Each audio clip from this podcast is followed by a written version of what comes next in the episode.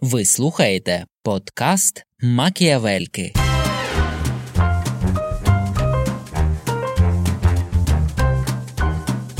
Жінка як жінка, навіть чоловік на Таньяху, що ти хочеш? Тут буде появлятися ще третя особа, і ця третя особа Джордж Сорос. О Боже, хочеться шапочку з фольги. А в Словаччині є угорці, і він теж претендує на їхній захист. Токсичні відносини.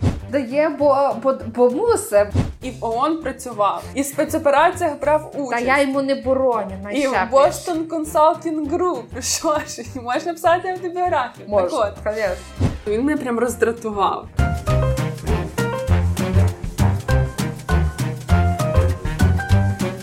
Всім привіт! З вами подкаст Макіавельки, Дарина Зержицька. І Оксана Рищаківська. Сьогодні ми маємо 23-й випуск і говоримо про прем'єр-міністра Ізраїлю Бен'яміна Нетаньягу і прем'єр-міністра Угорщини. Віктора Орбана. Оксано, скажіть, чому ми говоримо про цих двох політиків сьогодні? Та дуже просто я спиталася, про кого би наші слухачі хотіли послухати. І Олег Бідзінський, е, наш слухач, ой, добре знайомий, запропонував поговорити про Орбана та Натаньяху, і ми вирішили, чому б ні. Я насправді, коли почала готуватися, то я Олега якимось незлим тихим трохи згадувала, бо я подумала, що насправді ми самі, мабуть, би не додумалися до того, щоб говорити про Орбана і Нетаньягу. Не то, що не додумалися, ми б не обрали їх для розмови. І в мене е, якийсь такий дуже сплеск різних емоцій проявлявся, коли я готувалася, читала, слухала, дивилася про них. Е, І тому я якось спочатку навіть не дуже була задоволена, але потім, знаєте, мені навіть сподобалося. Тому я рада, що Олег порадив говорити про Нетаньягу та Орбана. Давайте починати. Ну, я теж рада, якщо що, бо мені сподобалося про них читати. Я, наприклад, ну, якщо починаємо, то я почну е, з Віктора Орбана, і ти знала про пікнік панєвропейський. Вважається, що це була одна з е, е, таких подій, які Ще коли Угорщина була соціалістичною. 89 Так, рік так, це так. закінчення, це падіння цієї е, стіни, падіння тої Варшавської країн Варшавського договору і відмова від умовно падіння радянського союзу вже спостерігається десь близько. І тут це, був такий перший захід, коли на три години було відкрито в одному місці австро-угорський кордон, е, і між Австрією та Угорщиною. Я тут так прозвучало австро-угорський, як в австро-угорській імперії. Між двома країнами був відкритий цей цей кордон. Там люди організовували власне пікнік на кордоні і е, символічно перерізали оцей колючий дріт, який раніше роз'єднував ці країни. В той вважається для багатьох. Вважається, що десь на оцьому в, в, в колі оцих подій е, прагнення м, в- втікти, відмовитися від е, тоталітаризму, від диктатури, соціалізму, а, посилення європейських цінностей, що десь у цьому колі і зароджувалася політика Віктора Орбана, точніше, Віктор Орбан як політик.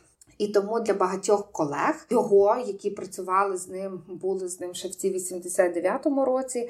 Для них досить таким сумнівним виглядає сьогоднішня політика е, прем'єр-міністра Угорщини в контексті е, там посилення диктатури в якийсь момент, та відмова, отакий постійний. Е, Конфлікт е, і конфронтація з Європейським Союзом, яку веде подекуди Угорщина, оце для багатьох тодішніх його соратників виглядає, ну м'яко кажучи, незрозумілим, як можна було в такі часи починати з такими цінностями і мати сьогодні те, що ми маємо. А з іншого боку, там Віктора Орбана, е, як не крути, є певна стала підтримка населення, якою він постійно щеголяє в всіх своїх промовах. Він постійно нагадує, що він тут не просто так, а що саме його. І його партію обирають виборці Угорщини, що він говорить не лише від свого імені, а від імені от нації, яка його обрала. Одним словом, так, то цікаво, що е, тобто, якщо починаємо, то говоримо про початок. А початок він такий: і в одного, і в другого політика вони отримували західну освіту. Так, Беніміну Нетаньягу, він теж він, до речі, це перший прем'єр-міністр Ізраїлю, який народився вже після створення держави Ізраїль, але в десь такому віці тінейджерському його сім'я переїхала до Сполучених Штатів Америки і власне освіту Нетаньягу здобував там. А потім він знову повертається до Ізраїлю, де служить в ізраїльській армії. Він служив власне в спеціальних військах, був учасником двох доволі масштабних ем, операцій. В одній з ем, теж з військових операцій загинув старший брат е, Нетаньягу. Він, да, він це теж дуже часто використовує цей факт в протистоянні і в боротьбі з терористами, і в угодах, які в нього є з Ясіром Марафатом, з палестинцями. Він часто використовує цей факт біографії і про старшого брата, і навіть заснував фонд імені старшого брата. І там не тільки фонд, там ще є якісь такі дослідницькі, дослідницька чи аналітична установа, теж названа іменем його брата. Але про Нетаньягу то варто відзначити також, що він працював в міжнародних структурах. Якщо я не помиляюсь, то він працював в тому числі в ООН, і він так само працював в Boston Consulting Group, а свою активну політичну кар'єру і власне боротьбу за перший прем'єрський термін. Він почав після того, як в 1995 році було вбито прем'єр-міністра Іцхака Рабіна. Відповідно, він свій термін до кінця не добув і починалися вибори прем'єр-міністра. І ем, Нетаньягу тоді протестував е, Шимону Пересу, який власне також доволі знаковий політик для Ізраїлю через те, що він провадив дуже активну дипломатичну роботу, і, зокрема, він також виступав за якісь мирні врегулювання і пошук мирних, не то що може не мирних рішень, але якихось консенсусів щодо Палестини. І відповідно в нього був досить високий рівень підтримки. Дослідження показували, що рейтинг Нетаньягу всього 20%, і це. Великою мірою була несподіванка, що все-таки він переміг на цих виборах і обігнав Переса десь приблизно на 1%. І власне таким чином розпочався перший прем'єрський термін Беняміна Нетаньягу, який тривав е, не дуже довго в порівнянні з тим, що зараз він вже ось більше 10 років є прем'єром Ізраїлю. Після першого терміну він далі повернувся в бізнес-сектор, працював там написав книжку. Є його автобіографія 99-го року, де він, зокрема, говорить про політтехнолога, який працював е, на нього на його першу кампанію. Думаю, що ми про це теж сьогодні поговоримо але може трошки пізніше. Але загалом я хотіла сказати, що я пам'ятаю той коментар, який Олег написав під вашим дописом, де він порекомендував звернути увагу на Орбана та Нетаньягу. І я коли почала готуватися, то мені е, якось стало трошки шкода, бо Олег там написав, що зверніть увагу на Нетаньягу та Орбана. На мою думку, вони обоє дуже у них дуже схожі політики. Них багато спільного. Так, в них багато спільного. І я вже до підготовки я підійшла з такою позицією, що в них багато спільного, і мені було шкода в тому сенсі, що там ми самі до цього не дійдемо. Чи от він нам відразу сказав відповідь на це питання, що їх обох поєднує. А потім, коли я почала готуватися, то я зрозуміла, що насправді їхня схожість є доволі очевидною. А коли почала більше рити матеріалів, більше знаходити якихось досліджень, статей, розслідувань, то я зрозуміла, що насправді їхня схожість вона ще й має якби спільні ноги, спільний мозок, тому що на них працювали одні й ті самі політтехнологи. Mm. І е, коли говорити про Орбана, Нетаньягу і про оцих двох е, політтехнологів Джорджа Бірнбаума і Артура Фінкельштейна, то насправді тут буде появлятися ще третя особа, і ця третя особа Джордж Сорос. Як без нього, особливо якщо у нас один з героїв Віктор Орбан, який якраз е, відомий дуже своєю антисорівською антисоросівською риторикою. Ну але я пропоную про це поговорити трошки пізніше. Так, а я зараз хотіла розглянути... власне розказати про ти розповіла про те, звідки почалася як політична кар'єра Нетаньяху. Я тоді ще два слова скажу про те, як розпочалася кар'єра Віктора Орбана. Він ну я вже сказала, що все починалося з таких антирадянських, антикомуністських націоналістичних рухів з контексті приєднання до Європи та європейських цінностей. І в 90-х, в 90-му році відбувалися перші демократичні вибори в посткомуністичній Угорщині. І власне він же на той момент Орбан був одним із засновників партії Фідес, яка розумілася як угорська демократ громадянська партія. Воно так перекладається. Він як учасник цієї партії здобув депутатський мандат, став депутатом парламенту. І Він ним ставав ще декілька разів, там починаючи від 90-го року. Але з 98-му році партія Фідес вперше набрала е, більшість голосів у парламенті, і він став наймолодшим прем'єр-міністром на той час у віці 35 років. Став прем'єр-міністром Угорщини. Виступав на той момент за зниження податків, за зниження соціальних внесків, боротьба з безробіттям, боротьба з інфляцією. Направду, в перший оцей термін е, інфляція знизилася е, з 10 до 7-8% і е, скоротився дефіцит бюджету. І таким чином він вже здобув собі ну, прихильність серед громадян Угорщини. Він що і в цей же час він постійно говорив про те, що Угорщині потрібна німецька модель управління, потрібен сильний канцлер, сильний прем'єр. І він з того моменту передбачав отаку реформу державного апарату. Він передбачав власне посилення роботи прем'єр-міністра. Ну і це звичайно все відбувалося на фоні таких особистих, е, ну роз особистих лідерських якостей Орбана, і він зав'язував під себе ці всі політичні процеси, в тому числі парламентські, під себе і свою партію, і своє лідерство. Він, коли починав свою політичну кар'єру в 90-му році, то от для того, аби брати участь в перших незалежних виборах в Угорщині, він е, закінчив своє навчання в Оксфордському університеті, так да. його й не закінчивши. Де, до речі, він Стипендію, вчився да. так за на, за стипендію е, Сороса. До того він до Оксфорда він закінчив Будапештський університет. Він юрист за освітою і поїхав в Оксфорд вчитись на е, факультеті філософії, але не довчився власне через те, що хотів починати починати політичну кар'єру. І, власне, там теж цікавий феномен цієї партії Фідес, яка дуже трансформовувалася і трансформувалася. В порівнянні з тим, якою вона була заснована, так тому що це якраз партія, яка протистояла цьому соціалістичному світогляду, стояла на якихось ліберальних цінностях, а потім вона більше, скажімо так, законсервовувалася і переходила на праве крило ідеологічного спектру. Але про е, Орбана і про е, його власне внутрішню політику, то м, теж такий один зі знакових моментів це те, що Угорщина е, вона входить до ЄС, і так само це те, що ми згадували вже раніше, коли говорили в подкасті про Меркель і Рюте, про те, що вони обоє стикнули, стикнулися з європейською фінансовою кризою, і власне тоді було наголошено так для країн ЄС на необхідності дотримуватися правила, щоб бюджетний дефіцит не перевищував 3%.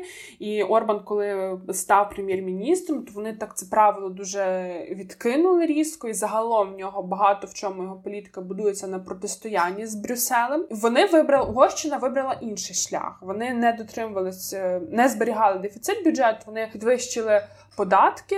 Е, от якщо під час першого терміну він понижував податки, то тут він підвищував. Так само вони оподаткували міжнародні інвестиції, міжнародні банки. Хотіли також оподаткувати вести податок на інтернет, але в 2014 році це викликало дуже серйозні протестні настрої в Будапешті. Бо, до речі, в Будапешті е, Орбана не дуже підтримують. Він там не має підтримки mm-hmm. в столиці. Ну, власне, тому що мені здається, Будапешт це якраз місто доволі ліберальне за своїм духом, згадуючи там і фестивалі музичні, які відбуваються, мені видається, що це доволі таке зрозуміла ситуація. Крім того, очевидно, що концентрація навчальних закладів тут ще треба пам'ятати, що місто зазвичай більш ліберальне ніж там на сільській території. То так працює у всіх країнах.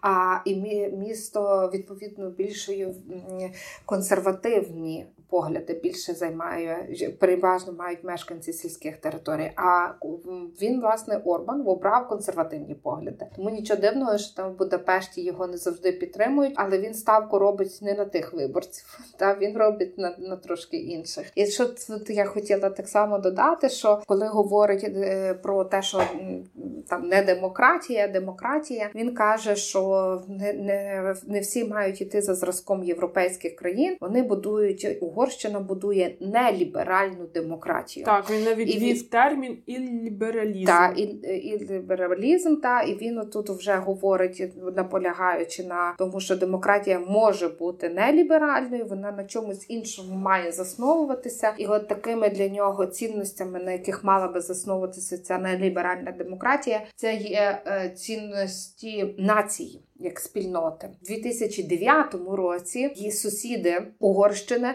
теж мали привід дуже попереживати, бо він назвав ну відповідно до своєї концепції, назвав, що угорці є державотворчою спільнотою, а в Словаччині є угорці, і він теж претендує на їхній захист. То так дуже нагадує, очевидно, вже були історії уроки Грузії. Вже був ну він ж дружбанчик з Путіним. Та вже був виклики Путіна лише не був 2014 рік. Але Орбан от вдався до такої ж риторики щодо Словаччини. Це викликало дуже таке обурення. Європейські держави готували заяви, але тим не менше ніяких таких суттєвих кроків Орбан більше крім цієї заяви не зробив. Але ми знаємо, що е, на Закарпатті в Україні теж є угорські угорська національна меншина, теж є угорськомовні люди, які, е, яких Орбан теж поривається захищати, в тому числі в нас між Угорщиною і Україною був великий конфлікт. Ну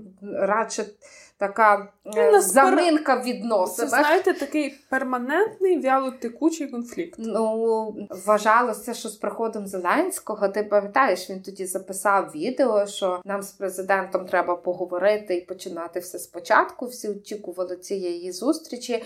А причиною, звичайно, був закон про освіту, який передбачав, що мова навчання в школах має бути мова державна українська, і це mm-hmm. дуже обурило Орбана, бо в такий в такий спосіб спосіб вважається, що образили е, національну меншину, зокрема угорську, бо навчання має вестися угорською мовою. І в нас була е, оцінка Єврокомісії щодо цього законопроекту, і це породило таку мовчанку і паузу на у стосунках. Ну і та Орбан Орбана вважають прихильником Путіна, але разом з тим я теж бачу, що навряд чи Орбан буде настільки прихильником Путіна, якщо це буде становити загрозу національним інтересам Угорщини. Все таки в національному параді до перемоги Орбан у участі не брав, хоча зголошувався, що туди поїде, але надав перевагу зустрічам в Брюсселі, які стосувалися розподілу європейського бюджету, і він був там. Ну е, він хитрий жук. Орбан, і я знаєте, натрапила на те, що є є такий е, політолог е, Балінт Мадіар. Мені дуже приємно при підготовці натрапити на це ім'я і прізвище, і, і приємно те, що я його згадала, тому що власне це е, науковець, чиї дослідження, чиї роботи якось використовувала, коли писала або дипломні, або курсові. Він багато пише про країни центрально-східної центрально-східної Європи. І От він в кілька років тому, років п'ять тому, видав книгу книгу, яка називається Анатомія посткомуністичної мафіозної держави. І, власне, режим Орбана він називає мафіозною державою. і Пояснює це таким чином, що власне. Власність і влада в Угорщині тепер є тотожними. Тобто, знову ж таки, це олігархічні кола, які з приходом Орбана до влади перестали бути просто підприємцями, але натомість вони або формально, або найчастіше неформально зосереджують владу в своїх руках, і тому власність і влада в країні стаї, стають тотожними. І те, що мене зацікавило, це те, що е, Мадіар він зазначає, хто є центром прийняття рішень, і він каже, що це не є партія Фідес. Що насправді це партія, яка дійсно вона проходила там багато трансформацій від ліберальної до більш правого толку партії, що там переформатовувались також е, механізми прийняття рішень, але він каже, що наразі це є просто формальна оболонка. А прийняття рішень воно зосереджено в якихось неформальних інститутах. Теж який термін він вживає щодо оточення Орбана, він вживає термін сім'я. Угу. Якщо ви пам'ятаєте, то в нас режим Януковича він так само йшов під е, гаслом оцим сім'ї, так угу.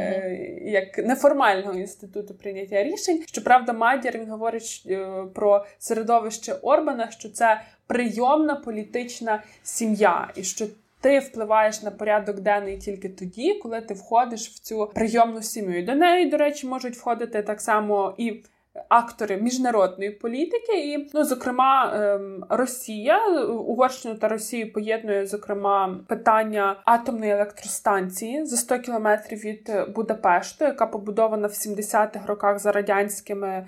Моделями, і е, вона потребувала, ну що потребувала. В них була ідея її збільшення, її розширення для того, аби менше купувати електроенергії в Україні. І е, головний інвестор Угу. Це Росія. В будівництві цієї АЕС домовленості вони відбувалися дуже так, як прийнято власне в сімейних колах, сімейних колах, без проведення відповідних тендерів, без проведення різних прозорих процедур, все на домовленостях, і це така характерна риса режиму Орбана. Крім того, ну абсолютне зосередження влади в е, руках цього одного середовища. Ну і що ще варто відзначити, це те, що от він, коли прийшов вже другий раз до влади, і тут він вже залишається дуже багато років. Це власне цьому посприяла і е, різні політичні технології, які були застосовані під час передвиборчої кампанії. Але що дозволило йому втримати владу, це те, що саме законодавство, сама політична система Угорщини вона цьому сприяла, тому що в них диспропорційна виборча система, і переможець парламентських виборів отримує ще додаткові місця в парламенті. І так, після коли в 2008 році його другий раз обирали, і тоді його партія Фідес отримала. 67%. Ну тобто, по суті, мені здається, це вже конституційна більшість. Немає. Ну тобто, якщо ти, якщо немає ніяких протестних рухів рухів всередній партії, а як ми вже чуємо, що там все дуже по-сімейному, то відповідно це гарантує можливість того, що приходячи до влади, такий режим авторитарний, він має можливість, він має потенціал, який закладений законодавчо політичну систему, mm-hmm. втримуватись дуже дуже багато часу. Але от знаєте, мене ще теж і так мене ця думка ніколи не покидала, е, коли я думаю про Орбана, коли я думаю про Угорщину. Тому що коли ми говоримо про якісь міжнародні відносини, то зрозуміло, що є якісь там держави-лідери, які задають цей темп міжнародних відносин, визначають порядок денних. Ну Угорщина вона довгий час не входила в перелік тих, хто м, визначає цей порядок денний. Мені здається, що вони дуже значною мірою є дотаційними, залежними від е, європейського бюджету. Але при цьому Угорщина, зокрема, це був той актор міжнародних відносин, який визначив е, питання міграційної політики Європейського союзу, тому що власне якраз було питання проведення квот на мігрантів по, по країнах, і це питання було закрите завдяки Орбану, тому що він тоді збирав ем, референдум, щоб угорці проголосували вони за чи вони проти ведення цих квот. Референдум був визнаний таким, що не відбувся, але тим не менше, е, власне, його риторика така потужна, антиміграційна. Він ж теж будував стіну, розумієте, так, на так. кордоні з Сербією. І це це теж я е, от ви згадали про цей пан європейський пікнік. Це ж є матеріали на Ютубі, де показано відео, як вони розрізають ту стіну, як люди плачуть, тому що це те, чого вони чекали багато років, і тут проходить е, близько скільки там, ну 30 так років пройшло, і будується нова стіна, і вже значна частина населення підтримують таке рішення. Тому, от ем, звичайно, мені здається, теж е, можемо говорити, що багато що пов'язано звичайно з фігурою Орбана, але це якийсь теж е, такий вже феномен. Mm.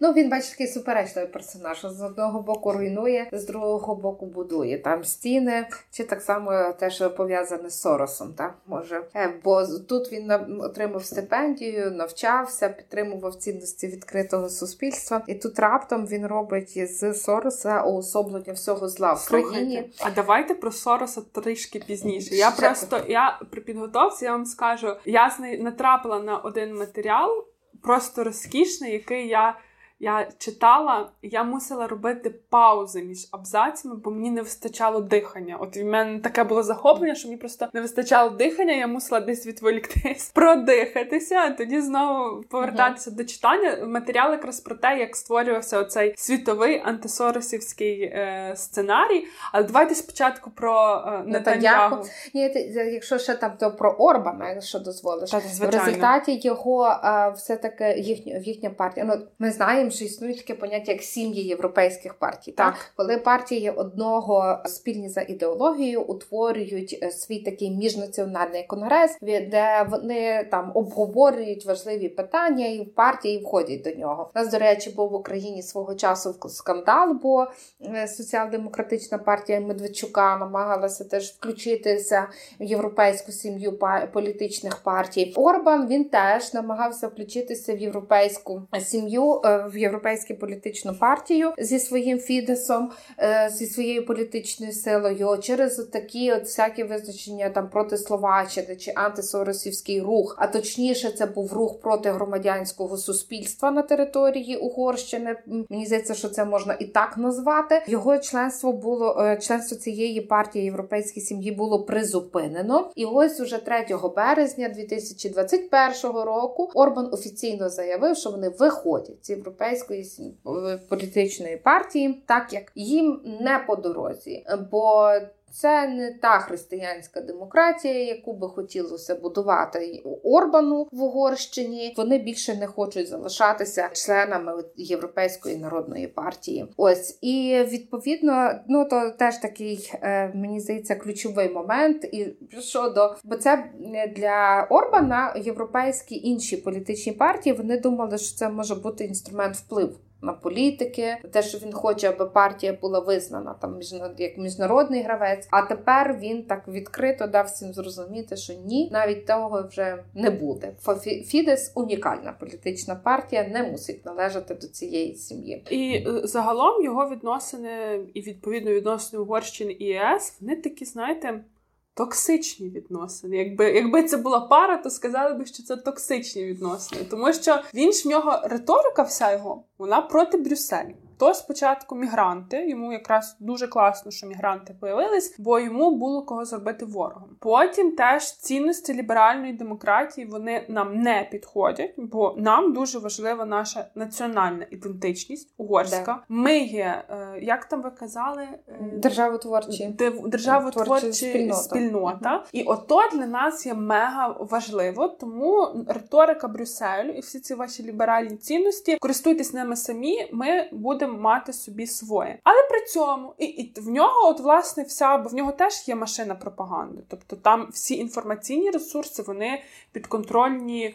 Орбану. Є, звичайно, щось опозиційне, але це досить швидко придушується. І е, в нього е, один з дослідників сказав, що він 5, 5 днів в тиждень займається тим, що поливає брудом Брюссель а на вихідні їде, просить гроші. І Брюссель дає, розумієте? Ну, е, бачиш, дає, бо бо, бо мусить, бо то євро...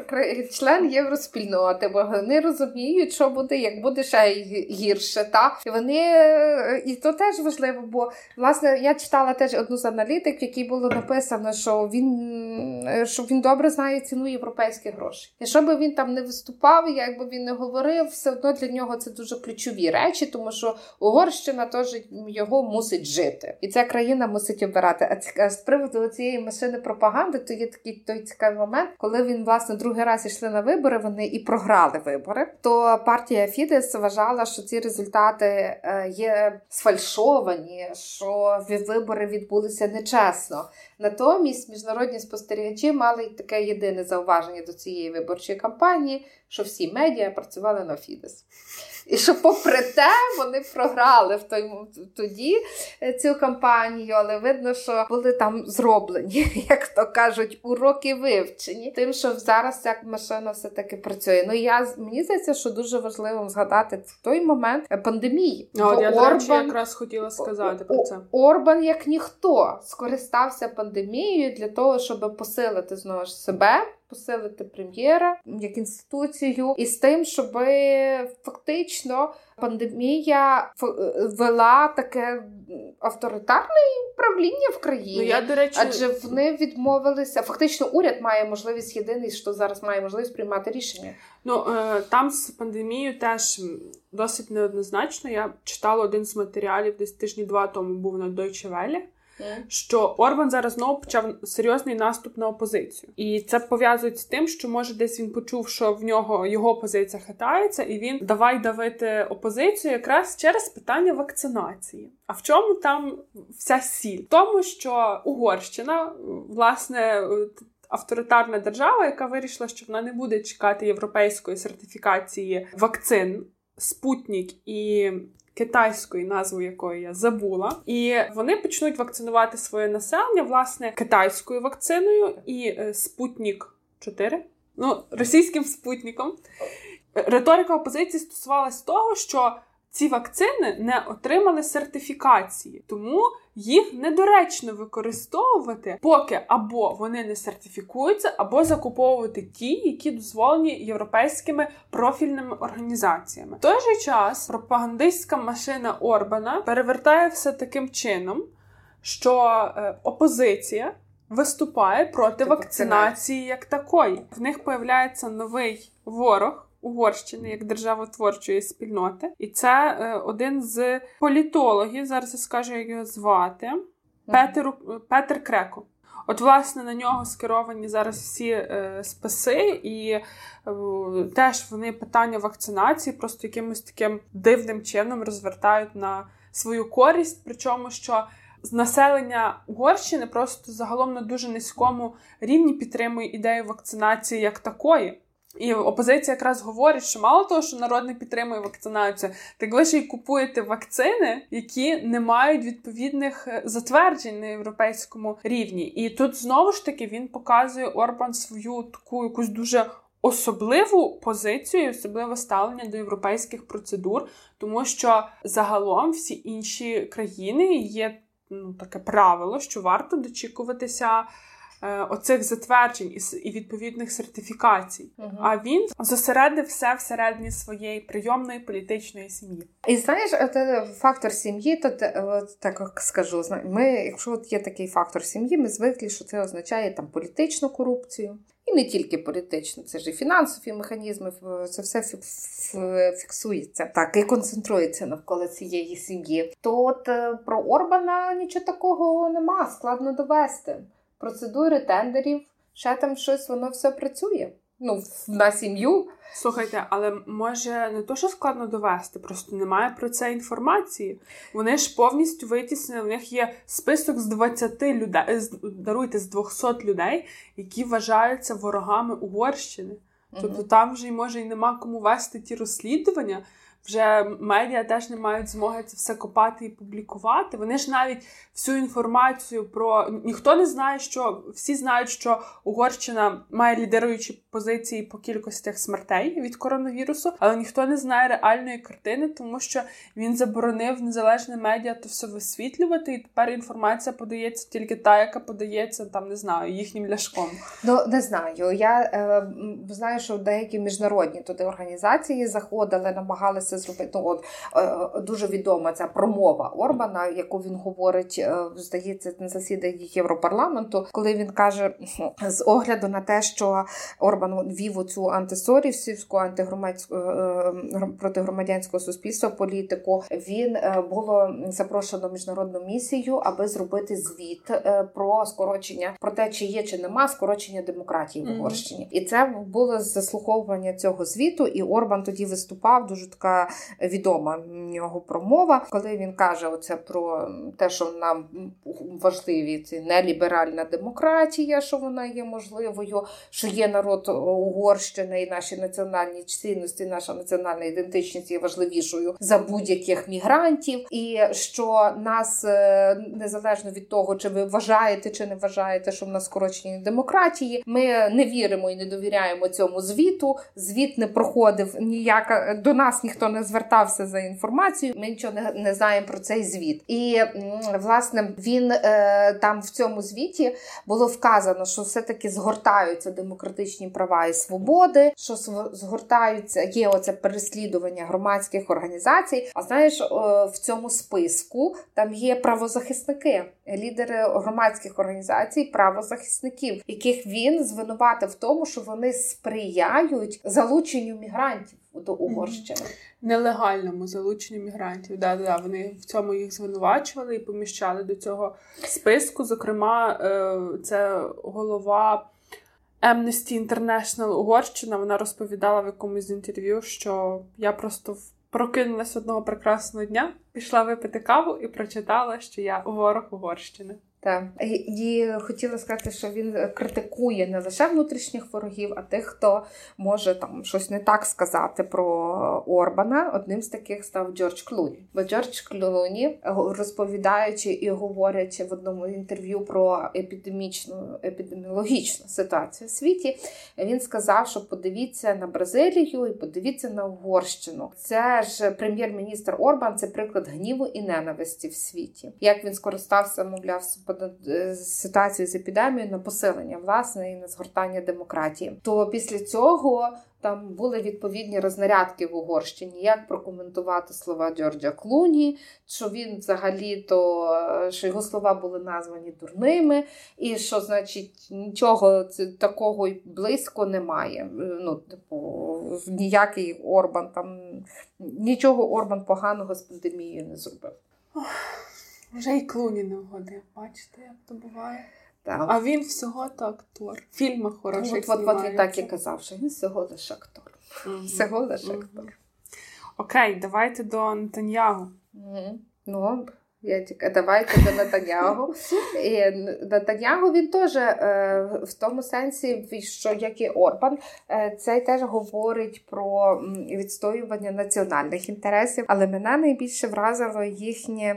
Ну, е, бачиш, вони обоє такі технократи в контексті проведення залучення голосів виборців, проведення цих кампаній і роботи з виборцями. І е, я скажу про не початок кар'єри, а вже про останні та, про е, останні роки на Натаньяху. Там було дуже чітко. Він коли в нього завжди його проходження в останні роки, воно десь там на межі. Він не має там достатньо е, сили, щоб творити єдині, е, ну там один, щоб він творив один уряд. Мусить вступати в різні коаліції.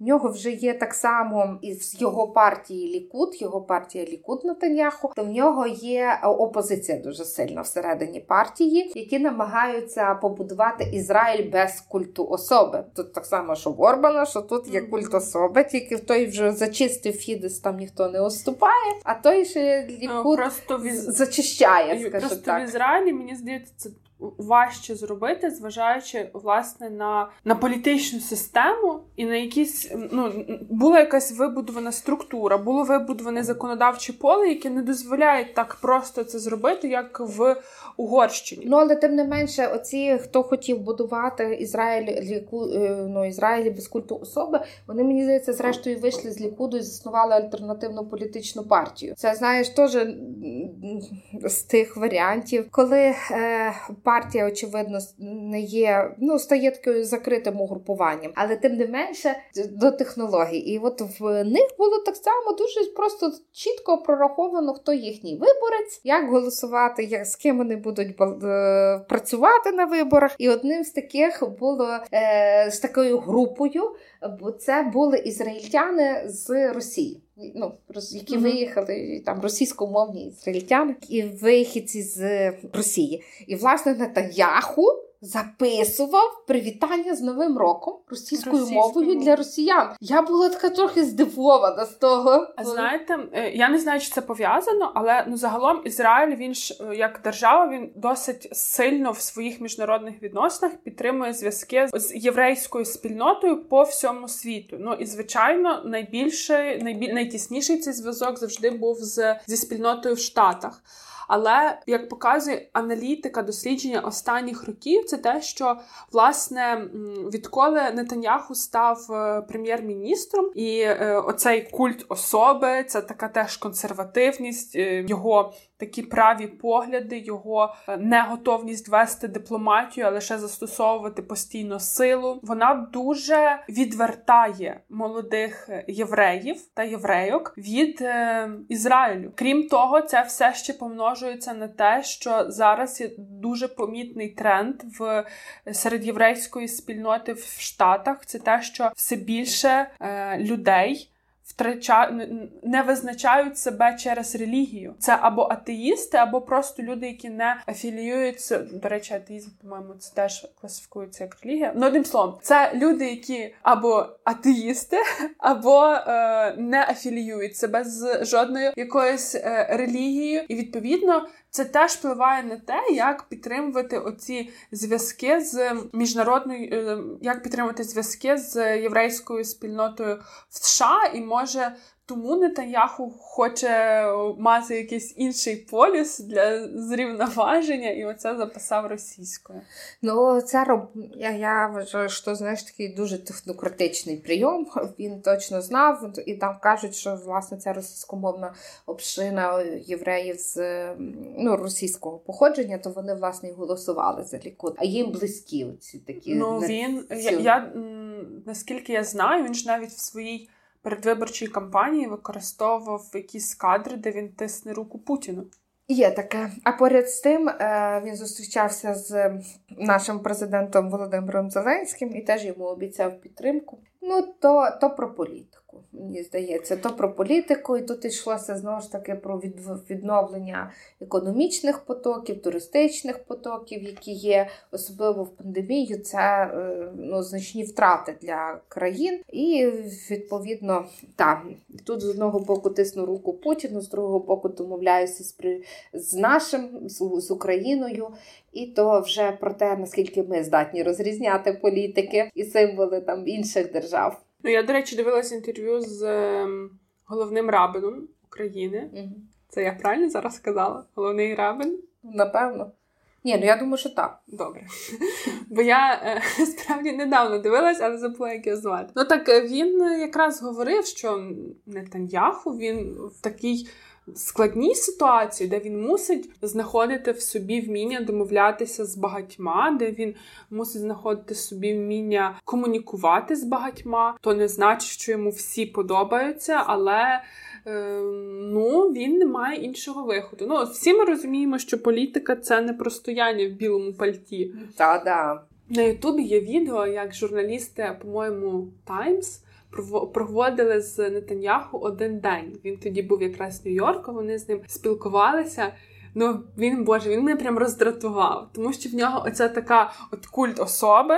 Є я, ви проти мене, всі ваші питання проти мене, і він з таким просто театральним опломбом їм відповідав. Коли вони його питали, там, скажімо, про його політику щодо Палестини, наскільки вона смарт. А він там їм щось відповідав: ну це буде залежати е, від того, як ви, розумні люди, будете вважати, що є розумною відповіддю на це питання. І от в нього, от все оце його така риторика. Ну і що теж мене зацікавило, це те, що в своїй зовнішній політиці він так само керується власне інтересом того, аби якомога довше залишатися при владі, якомога довше втримувати власну позицію, за що його теж е, критикують, бо загалом Ізраїль це держава, яка створена відносно недавно, і ми там можемо прослідкувати. І завжди зовнішня політика вона е, під вона визначалася інтересом безпековим. І тому, коли формувався Ізраїль, то менше уваги зверталось на якусь дипломатичну складову, а більше на формування і посилення позиції армії, спецслужб. Ми про це говорили в подкасті про Голду Мейер. Якщо ви не слухали, то обов'язково послухайте. І Нетаньяху він теж продовжує е, власне власне напрямок такий. Коли зміст зовнішньої політики він визначається потребою забезпечення безпеки, і так само це підтверджує те, що, скажімо, е, за прийняття якихось стратегічних рішень, підготовку до цих стратегічних рішень в Ізраїлі відповідають структури, які є військовими. Там дипломати фактично вони дуже незначною мірою залучені до е, цього прийняття зовнішньополітичного рішення. Ну і він в своїй риториці публічній часто використовує згадку про те, що він сам має досвід військового. Те, що ми вже говорили, він згадує про свого брата. Він так само в 2018 році в відставку подав тодішній міністр оборони. Це була фігура, яка могла ще якось протистояти. Нетаньяху, але ну він подав відставку, е, і знаєте, що зробив Нетаньяху? Він просто сказав, що не будемо шукати нового. Я можу і там, і там. А він мені здається, якийсь період він взагалі декілька посад, посад міністрів обіймав. Він ото міг собі дозволити бути компетентним і час мати на, на, на декілька міністерств і повноважень. Так я хотіла тут ще про нього згадати дві такі два такі моменти. Що в своїй внутрішній політиці він свого часу звернув увагу дуже багато на ці технології, високотехнологічні рішення. І от е, він е, там перерозподіляв е, соціальну сферу на власне економіку і власне оці е, розвиток технологій в Ізраїлі. І це теж одним з таких, що вважають досягненням уряду Натаньяху. Але поза тим я е, хотіла згадати про те, що його оця політична кар'єра так чи інакше пов'язана з американськими президентами. Першим то був Білл Клінтон, завдяки якому власне е, було підписано угоду з Палестиною, і це було там під на початку кар'єри власне Натаньяху. Другим таким таким важливим е, прем'єром це для прем'єра тодішнього був Барак Обама, який визнавав за Палестиною, коли який ратував е, за власне те, що має бути незалежна держава Палестини, з якою Ізраїль має встановити свої стосунки, і це теж е, допомагало будувати внутрішню кампанію Натаньяху. і Він взяв тих 30 місць в парламенті. Потім і це було найбільше з усіх ізраїльських політичних партій. А третій президент, який для нього був дуже важливий важливими і допомагав в, в контексті цієї такої агресивної політики Ізраїля щодо Палестини і щодо сусідів. Це був Трамп. Вони з Трампом познайомилися ще за часів його навчання в ну Бібі, за часів навчання на Таняху. В Штатах вони мали там і ділові стосунки свого часу, і він сприймав Трампа як друга. Та і навіть про їхні відносини Натаняху і Трампа той ж був теж спеціальний термін. Я Цікаво. Це я, я я, казала, я забулася. Броман. Броман, броман, так, броман. Е, ні, між Натаньяхо і Трампом. Тоді ж Натаньяхо зробив це рішення про перенесення столиці в Єрусалим. Тоді, коли Єрусалим було визнано, не не було ну, був як спірна територія, та і він точно не належав Єрусалиму, е, Ізраїлю, і багато країн виступали за це, що це може бути ескалація, чергова конфлікт конфлікту зайняли таку стриману позицію. Натомість Трамп підтримав Натаньяху. Він переніс туди своє посольство Сполучених Штатів чи консульство Сполучених Штатів Америки. Е, от такі то ще були і теплі відносини з Трампом. Так, це. Власне, Ізраїль вони Обаму визначали як не дуже лояльного до них президента. От коли прийшов Трамп, то там вже все змінилось. Але те, що важливо, це згадати про те, що Нетаньяху, до речі, ми його вже назвали Бібі. Це е, його так часто називають. Це не ми над ним тут якось насміхаємось чи ще щось. Це скорочене від його імені Беніамін. Нетаньяху він в власне один теж з його таких ключових рис його політичного режиму. Це в принципі те, що ті групи, які дозволяють собі висловити, що вони не згодні з його політикою, в тому числі зовнішньою політикою, то вони автоматично стають не патріотами Ізраїлю. Ще одне це те, що він не вилазить з судів. Uh-huh. Нетаньяху, що проти нього вже кілька було процесів, які якраз пов'язані з корупцією. Не завжди це доходить до якогось логічного ем, завершення, але що важливо, це те, що прямо зараз триває антикорупційне розслідування, і так розумію, що десь скоро почнуться судові процеси. Пов'язане це все з тим, що, начебто, телекомпанії, декілька телекомпаній отримували якісь е, бонуси фінансові за те, що вони будуть в позитивному світлі висвітлювати політику Нетаньягу. І, власне, через це він зараз знову ходить під е, розслідуванням. Там не я наскільки пам'ятаю, там не одне було розслідування щодо нього, але е, багато з них не доводяться до кінця, і його теж там звинувачують в політичних впливах е, серйозних і так і на змі на змі, і не, не лише на змі, в тому числі на політичних опонентів, взаємозв'язки з іншими політичними партіями. Але тим не менше, як тут не крути, знаєш, цих 30, е, в нього не є значна кількість е, місць в парламенті. Тим не менше, йому вдається якось всякими правдами, неправдами будувати коаліцію навколо себе і е, просувати й далі здійснювати свою політику. Знаєш, мені би так, якщо говорити те, що ти сказала, що в них, начебто, є що, що в них є спільного, то мені здається, що спільне в них те, що можна назвати націоналістичним популізмом. Все, що все, що добре для Натаньяху, це нація це я, так і в Орбана. Фактично, нація це ми. Все, що ви говорите проти нас, ви говорите проти нації, і ви шукають ці умовно. М- ну, вибудовують навколо всю і свою риторику, і весь порядок денний. Чому це популізм? Та тому, що він е, фактично грає значною мірою на почуттях і шукає постійно якогось ворога. Чи це будуть мігранти, чи це будуть якісь країни інші, де живе державотворча спільнота, чи Джордж Сорос. Чи Джордж Сорос. І це допомагає, ну, допомагає підтримувати е, їхній дискурс е, власне національний націоналістичного інтересу, певно. Другий момент, мені здається, який в них ще є спільний, це оця медійна політика. Бо вони е, достатньо може рі, кожен різним способом, хтось десь темниками, як то звикло, що не можна говорити, хтось підкупом, але вони зачищають серйозно інформаційне поле. І третє, що в них є таке спільне, це протиставлення себе світу. Є от ми, герої правильні, які єдині знаємо правду в тому світі.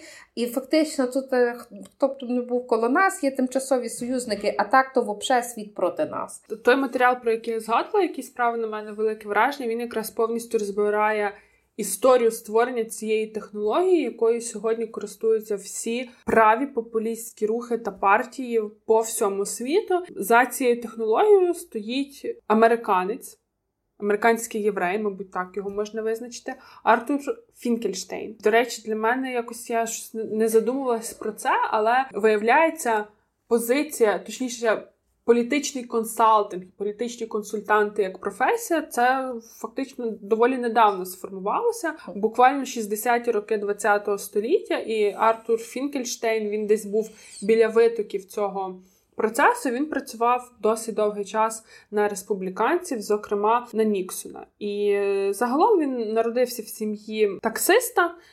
Потім там десь вчився і почав працювати в всіх тих політичних колах. Але в чому специфіка власне того методу, який він придумав і яким користуються сьогодні праві популісти найбільше, це те, що будь-які вибори, їхній результат вирішено ще до того, як вони розпочнуться. Що дуже важко насправді формувати якесь ставлення позитивне до когось, що набагато простіше деморалізувати тих, хто підтримує твого опонента. І, власне, це, наприклад, було використано так само Трампом. Дуже багато запускалося, ну це ми знаємо через мікротаргетинг е, різних новин, і запускалася така дуже серйозна медійна теорія змови про те, що Хіларі Клінтон пов'язана із покриттям педофілії. Власне, це дуже деморалізувало значну кількість її прихильників. І якщо ви пам'ятаєте, то Трамп, коли став президентом, то він там чи десь сказав, чи затвітив, що дякую темношкірим американцям, що не пішли голосувати. Да, нормально так. Президент. От і е, власне цей Фінкельштейн він просік ту штуку, що простіше деморалізувати підтримку, ніж її вибудовувати. І е, загалом ще одне з його тверджень, яке, зокрема, він писав в одному з документів для Ніксона, це те, що є три. Питання, які насправді вони завжди ти їх можеш якось опускати, загортувати, вони все одно так чи інакше вспливуть. Це є питання наркотиків, злочинності і раси. Цей чувак він був причетний до дуже багатьох е- таких ультраконсервативних ідей в лоні республіканської партії. Зокрема, один факт, який мене просто вразив, це те, що він був одним з авторів ідеї формування анти-ЛГБТ групи в е, республіканській партії. А сам він був геєм. І він собі просто спокійно він жив в Нью-Йорку. Це штат, де одностатеві шлюби були легалізовані задовго до того, як е, це сталося на національному рівні в 2015 році. Він з 2004 року оформив шлюб зі своїм партнером, жив прекрасно поживав, і там ну то, то все і будував, і будував деморалізував да, прихильників. Да, да. Одесь так воно і було. Це його ідея, це один з таких стовпів цієї технології, що будь-яка компанія вона має мати ворога. І от е, він працював з Нетаньяху, сам він Фінкен Фінкен. Боже, Фінкельштейн працював з Нетаньягу в 90-х, коли той ставав перший раз прем'єр-міністром. Що вони зробили? Вони взяли Переса, якось там перекрутили його фразу, що він хоче віддати Палестину, чи він хоче поділити Єрусалим. Одним словом, вони фразу, яку Перес не говорив, вони почали використовувати, начебто, Перес, він є ворогом Ізраїлю. І Нетаньяху він повністю всю свою передвиборчу риторику в цій кампанії будував на тому, що Перес цей ворог. Їхній розрахунок був такий, що почнуться дебати, і Перес почне виправдовуватись. І він автоматично себе зажене в програшну позицію. Нетаньяху в своїй автобіографії, яку він випустив в 99-му році, після того як вже його відправили в відставку під час першого терміну. Чи ж не рано йому було автобіографію випускати? Він ж досить теж молодий був в 99-му році. Ну, чекайте, зараз йому 70, то тоді йому скільки було? Ну, 50 майже було. Чи скільки? Тяжко мені порахувати. Ну, але чекайте, Обама, Обама. Він вже має три книжки. Ні, ну Обама А він вже... досі молодий. Ми з тобою говорили та про закінчення політики, кар'єри політика. В нього то вже ж все, президентом відбув два терміни, все. А то і вау, того, що ну був розцвіт в 99-му. Слухайте, ну але він вже і в ООН працював, і в спецопераціях брав участь. Та я йому не бороню, І в. Boston Consulting Group. Що ж, можна писати автобіографію. Так от, конечно. він в ній згадує, що закінчилось голосування. Ви знаєте, як то ніч підрахунку голосів, телемарафон, і він сидить і, і бачить, що типу програє. І от все так, типу, ніздря в ніздрю, а програє. Ну і починає трошки істерити і думає, дай-ка я позвоню до Артура. Дзвонить до Артура в Нью-Йорк. А в Нью-Йорку це там інша якась пора доби. Артур ще спить, але вже взяв слухавку. І е, Бібі йому каже, що слухай, ну програємо, все дуже близько, але програємо. А Артур йому каже, що я виграю там, де близько. І таке да.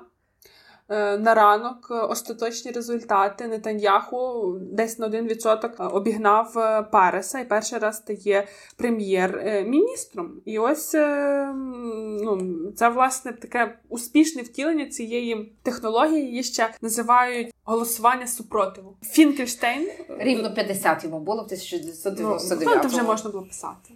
Так, можна. Хотів, то написав. Але Фінкельштейн, він ще знаєте, чим цікавий як політтехнолог? Він собі не просто кліпав кампанії для таких, як Нетаньяху, і, і республіканців. Він ще виховував своїх наступників. І, е, власне, одним з його наступників став, е, я вже згадувала його прізвище сьогодні, я розкажу. Джордж Бірнбаум. Теж е, чоловік єврейського походження. Він народився в Штатах, батько його ем, пережив Аушвіц. Батько його дуже так плекав у цю єврейську ідентичність і завжди в Джорджі виховував те, що спочатку ти маєш дізнаватися в новинах, чим живе єврейський народ, а потім тебе має цікавити весь інший світ. Там ще було багато молодих політтехнологів, яких Артур Ціла школа. ціла школа, так Артур вчив. І а дружком його був Роджер Стоун, який працював потім на Трампа, і власне він зробив з Трампа президента. Ну там дуже все цікаво. Я просто от. Я е, дам або в описі до подкасту, або ми В телеграм-каналі. в телеграм-каналі дамо посилання на цю статтю, тому що це журналістський матеріал, який написаний просто, мені здається, як сценарій для фільму. Я ж собі їх всіх уявляла, і каже, мене прям це захоплювало. Але ну, якщо вже так говорити далі, і в нас ще є інший герой Віктор Орбан сьогодні, то Фінкельштейн і Бірнбаум вони були авторами кампанії Орбана Тайка в 2008 році. І багато журналістів, публіцистів визначають, що в Угорщині Трамп переміг до того, як Трамп переміг в Штатах. Це десь так вони це описують. І теж все було по класиці. 2008 рік взяли опонентів, перетворили на ворогів, вибрали кампанію, але знову ж таки, що нам треба? Нам треба це все втримувати, перемагати на наступних виборах. Тим більше, що як ми вже говорили сьогодні, політична система абсолютно сприяє тому, щоб не один рік протримуватись при владі, і вони розуміють, що їм треба в цій своїй технології йти якось трошки далі. Їм потрібен дуже великий ворог шляхом такого, мабуть, не надто складного аналізу ан- аналізу і, і е, власне брейнштормінгу, вони доходять до того, що там. В нас акцент на праці, значить, наш ворог капітал. І е, хто в нас уособлення капіталу? Має ще й угорське коріння Джордж Сорос. Спочатку ну тобто вони до цього прийшли, і як е, Бо Бірнбаум, він якраз для от ем, BuzzFeed, це видання, де вийшла ця стаття, він дав інтерв'ю. І він каже: ну. Отак, коли ми дійшли до цього інсайту, що таким ворогом може бути Сорос, все було ніби так просто і так очевидно, просто взяли з поверхні. А потім, коли ти починаєш напрацьовувати вже кампанію, ти розумієш, що воно трошки якось е, ну, якби не лягає, не лягає тому що Угорщина, Будапешт. Це була перша країна поза США, де було відкрите відділення Open Society Foundations е, фонду Джорджа Сороса. Е, Джордж Сорос, ну, по-перше, він підтримував і сприяв е, перетворенню Угорщини з соціалістичної на демократичну. Він, коли ем, Угорщина перестала бути частиною цього соціалістичного блоку, він фінансував харчування дитяче в школах. Він давав дуже серйозну фінансову допомогу після того, як там кілька в 2010 році здається сталася якась велика екологічна катастрофа. Важко було уявити, як можна фактично позитивного персонажа для країни перетворити на такого ворога. Але тим не менше їм вдалося, вони просто напрацювали механізм, як вони це будуть робити, і почали з ем, громадських організацій які підтримувалися Соросом, і там буквально почали все з того, що почали почав уряд проводити розслідування проти однієї ГО, яка отримувала кошти навіть не від Сороса, а від е, уряду Швеції і ще від якогось е, ну очевидно іноземного посольства. І вони звинувачували в корупції. Потім взяли ще одну якусь ГО і теж почали проводити розслідування. Це все висвітлювалося в медіа, як це якісь агенти незрозуміло кого, що вони шкодять національним інтересам. І те, про що ми сьогодні вже говорили, що сьогодні це список з 200 осіб, які є ворогами Угорщини. Тобто вони просто зайшли через громадські організації, протерворували їх контрольовані Соросом. І почали нарощувати таку риторику, і є дуже багато промов Орбана, їх можна знайти навіть в перекладі, коли вони вони просто йдуть по класиці пропаганди. Тобто далі оцей поділ ми, вони, ми там вигнали ем, цього. Ой, називається. Кого я не знаю, кого ти хочеш сказати?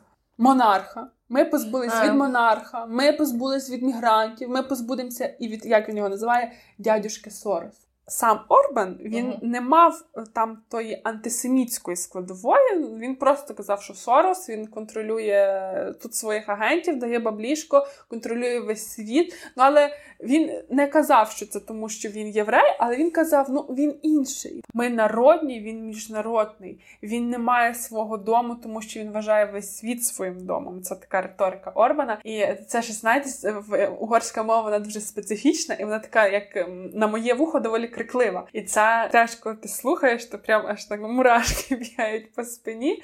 Бо це видається, що якийсь театр абсурду, але ні, це ми живемо зараз в такому світі. Тим більше, що воно все почалось в Угорщині і запустили оце ці два Артур і Джордж. В Угорщині вони, власне, Бірнбаум він відкидає те, що він причетний до того, що цей антисоросівський сценарій став світовим, і е, журналісти погоджуються з цим. Вони кажуть, що це насправді просто настільки проста прямолінійна технологія, де зчитуються кроки, що робити, щоб сказати, що ця держава контрольована Соросом і Сорос наш ворог, що тут насправді по інших країнах не треба було, щоб там працювали спеціальні політичні консультанти, щоб це впроваджувати в інформаційний порядок денний. І потім наші всі ці дубінські самі теж нічого не придумали. Конечно. Там все придумано Та до них, а вони до них, повторяли. до них це пішло ще там. І в Італії це було ну, одним словом, це е, і відразу цю мульку підхопив, звичайно ж, Путін для своєї пропаганди. І найголовніше, якщо ми візьмемо, тому що згадайте, що фактично, ну мені здається, отака ескалація в нас навіть в дискурсі того, що це там е, Соросята. соросята. Раніше цього так не було. Було, але не в такій кількості. А в якийсь момент це просто почало, я думаю, доноситись з. Е, Кожного телеканалу, і це тут насправді повністю щитується сценарій той, який е, ну придумали оригінально для Орбана, коли ми починаємо з того, що ми дискредитуємо найперше це ГО, які отримують фінансову підтримку від е, фондів Джорджа Сороса. Ну, але бачиш, навіть тут вони скористалися, ну, так як ти казала, не з навіть не з тих, хто отримували фінансову підтримку, а з інших організацій, які від, ну, від інших е, урядів отримували Да. фінансування, але вони були тавровані як такі, що от е, є Джо, Джордж Сорос. Ну, бачиш, е, з одного боку, Сорос може пишатися, бо його діяльність не проходить е, незаміченою, і знаєш, е, там. Я думаю, що е, Орбану приємно мати ворогом умовно, та такого є. Ну я не думаю, що Сорос його приймає як ворога, але Орбан точно Сороса як якогось такого ворога. Що то, звичайно, визнанням то теж не назвеш, але тим не менше, то і про працю, яка була тут вкладена Ну, і в е, громадські організації, і в цінності складно протистояти. Ну, я не знаю, і чи- власне, що Бірнбаум він каже, що ідеально вибраний ворог це той, хто не буде протистояти. І насправді він каже, зрозуміло, що Сорос не буде протистояти Орбану. Просто через те, що вони в різних площинах. Сорос не політик. І е, от вони, ну. Це очевидна кандидатура, яка була на поверхні, і е, са- сам цей політехнолог визначає, що це таке геніальне рішення. Але тут ніби момент включається той, що знову ж таки вони не запускали цей сценарій як антисемітський, але по факту він такий став, тому що ця антисоросівська риторика підняла дуже велику хвилю антисемітизму по всьому світу. Знаєте, тут, що мене цікаво мені? Е, Ви сказали, що ніби там Орбан сприймає Сороса як ворога, а я от думаю, а чи сприймає? а може і ні? Я от мені так просто стало якось дивно е, від думки. А може, це реально люди навіть в це все не вірять? Вони просто розуміють, що це технологія, яка працює, і вони її впроваджують в життя. А, а може, знаєте, теж це вже він то е, над тим працює близько 10 років, то може вже й сам повірив. То вже хіба спитаємо Орбана або якийсь психотерапевт може на Орбанівський сказати, то чи то так є, чи вірить, чи вже не вірить, чи вже ні в що не вірить, хто зна. Але факт той, що це так спрацювало. І знаєш, я дивилася декілька там тих сюжетів на Ютубі, і то так трохи стрьомно, коли ти дивишся там агітація ця проти Сороса на, на, на бігбордах, і думаєш, е, ну. Ну, невже навіть не можна агітувати якось по-іншому? Просто ця манера тих бігбордів, вона навіть мене трохи лякала, якщо чесно, які я, я бачила в Угорщині цього, е, цього періоду. Ну і та. Тут складно протистояти, бо то той момент, знаєш, коли там доведеш ти не верблюд. І, і не, неможливо цього довести. І в Ну, нації дуже ну, очевидно, що це видимий і дуже зручний ворог. Ну, дуже зручний опонент може. Може, ворог все-таки. Ну і е, мені здається, що для та людина, по суті, знаєте, кого призначають ворогом, це, це людина автоматично стає жертвою цієї всієї машини пропагандистської. То мені здається, що насправді не реагування, отаке публічне, це, мабуть, більш е, вигідна позиція, ніж ти доводити, що ти не верблюд, те, що ви кажете. І а, ще знаєте, що тут цікаво в цій всій історії? Це те, що ну фактично вони Джорджа Сороса перетворили на мем. Якраз на піку цього всього сценарію там дуже багато було продуковано різної інтернет-творчості. І знаєте, хто поширював є такий мем, де е, Сорос він з вудкою стоїть, от якось вони так зробили, що начебто він контролює весь світ. Може, ми теж закинемо цей мем в ем, наш телеграм-канал. Підписуйтесь. Так от, е, знаєте, хто то поширював? Mm. Син Нетаньягу. І це теж про це багато дуже статей було, тому що по факту він ще й. Е, я просто зараз згадаю точно, як виглядає та вся картинка, але там точно був якийсь антисемітський посил. І ну, це, це це просто ти так думаєш, о Боже, хочеться шапочку з фольги. Ну, але бачиш, е, е, Трамп теж мав Сороса за ворога. І тут теж все-таки якийсь такий пазлик складається, бачиш. Бо кожен з них був все-таки орієнтований на оцей нація. Нація, нація. Угу. А Сорос, і я ваш батько. І я, та, А Сорос він такий громадянин світу, як вони самі про нього казали. І цей глобалізм дуже е, лякає. Та лякає, тому що, знаєте, тут ти розумієш, що люди такі якісь схеми, такі теорії змови придумують, і ти в них потрапляєш. І ти ж просто людина, в якої зранку пролилась кава на плиті. І, і як як це в себе в голові співставити? Ну так, цікаво. Я ще знаєш, що хотіла, щоб ми на кінець, бо вони так спільне, спільне, але в них є точно багато відмінного.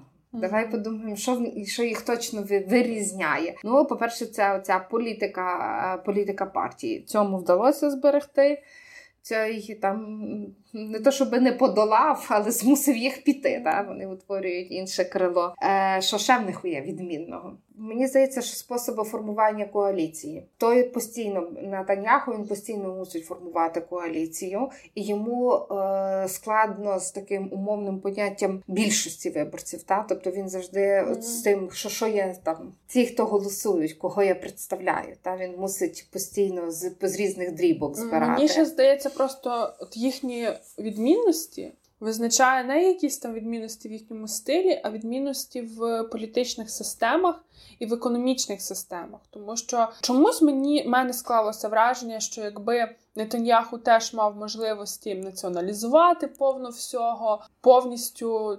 Зробити контрольними і ручними засобами масової інформації, він би це зробив. Мабуть, до нього політична система була сформована таким чином, що він не може собі дозволити настільки явно перевести країну угу. в режим ручного контролю. Різні країни, то теж те, що їх відрізняє і різні системні правила гри. Про, наприклад, їхні оці економічні підходи підходи до соціальної сфери. Вони один і другий на початку говорили там про зниження і про розвиток економіки, але в, в ми знаємо точно, що Орбан все таки підвищує податки, намагається там е, підвищити витрати в соціальній сфері.